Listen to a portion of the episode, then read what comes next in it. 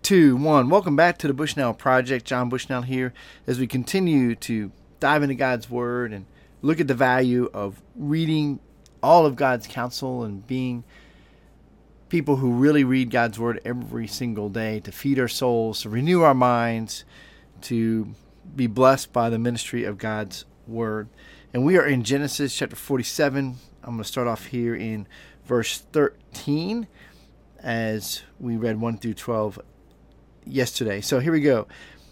Verse 13 Now there was no food in all the land, for the famine was very severe, so that the land of Egypt and the land of Canaan languished by reason of the famine. And Joseph gathered up all the money that was found in the land of Egypt and in the land of Canaan in exchange for the grain that they bought.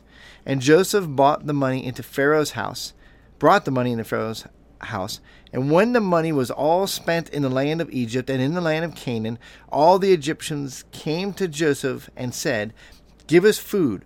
Why should we die before your eyes? For your money, for our money is gone. And Joseph answered, Give your livestock, and I will give you food in exchange for your livestock, if your money is gone. So they brought their livestock to Joseph, and Joseph gave them food in exchange for the horses, the flocks, the herds, and the donkeys. He supplied them with food in exchange for all their livestock that year. And when that year was ended, they came to him the following year and said to him, We will not hide from my Lord that our money is all spent. The herds of livestock are my Lord's. There is nothing left in the sight of my Lord but our bodies and our land. Why should we die before your eyes, both we and our land? Buy us and our land for the food, and we and we with our land will be servants to Pharaoh, and give us seed that we may live and not die, and that the land may not be desolate. So Joseph bought all the land of Egypt for Pharaoh, for all the Egyptians sold their fields because the famine was severe on them. The land became Pharaoh's. As for the people, he made the servants he made servants of them from one end of Egypt to the other. Only the land of the priest he did not buy, for the priest had a fixed allowance from Pharaoh and lived on the allowance that Pharaoh gave them. Therefore, they did not sell their land. Then Joseph said to the people, Behold, I have this day bought you and your land for Pharaoh. Now here is seed for you, and you shall sow the land. And at the harvest you shall give a fifth to Pharaoh. That's 20%. A fifth, and four fifths shall be your own. That's 80%. For the little ones, for you as food for your little ones. And they said, You have saved our lives. May it please the Lord, we will be, ser- be servants to Pharaoh.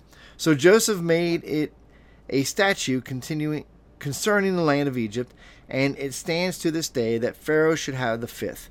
The land of the priests alone did not become Pharaoh's. All right, so we'll stop there at the end of verse 26. And so here's an interesting thought. One, somehow Joseph had collected all this food. For seven years, he had collected and s- stored food so that Egypt could make it through the seven years of famine. As they're going through the seven years of famine, though, it's apparent that Joseph had bought the grain because now he's selling it back. So, for instance, if you had given up some of your grain for the storage, then you would have had credit, right? But that's not what he did. He bought all this grain and had it all stored up. And then when it came time to give it to others, he was selling it. He was selling it to them until they ran out of money. And then they ran out of livestock as to barter for the food. And so now they are being given food and seed so that they can go back to their fields now as the famine is over. In other words, they can start to grow again. So whatever was keeping their crops from growing is coming to an end and they can start growing again. And of course, for Egypt, for Pharaoh, for Joseph, they do want actually these farmers to start growing again because that's how they'll have food in the future.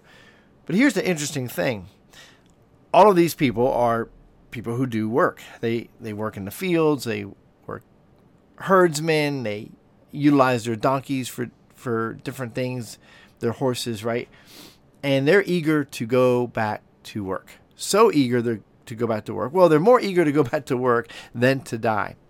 And and so now it's time to go back to work and they're willing to sell their land and themselves into servitude to Pharaoh so they can go back to work and so that they can get back to the life they had before the famine hit. Because during the famine, they weren't they weren't successful in growing their crops. They would probably plant their crops, and that's probably what happened was they went bankrupt, buying seed that then they then planted, that then didn't do good, or the fields were so dry it became evident that they couldn't do it. So they went through seven bad years, and seven bad years of not doing the kind of work they were used to, and now they want to get back to it. And so finally they're getting back to it. So for today, you know, to think about as all these COVID restrictions are going to be lifted, the mask restrictions, all these things, people can get back to work.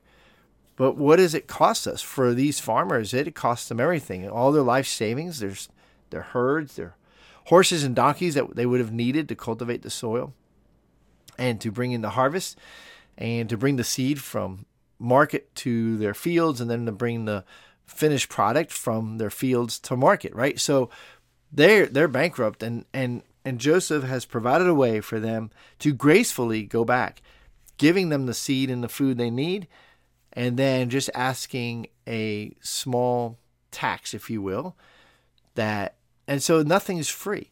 There's nothing free. And I think we don't want things free. We really we want to work for our food. And the Bible even says in Timothy in Paul's letter to Timothy that in, that the he who doesn't work shouldn't eat and he's talking about the man. And so we need to we need to we need to be willing to do the work.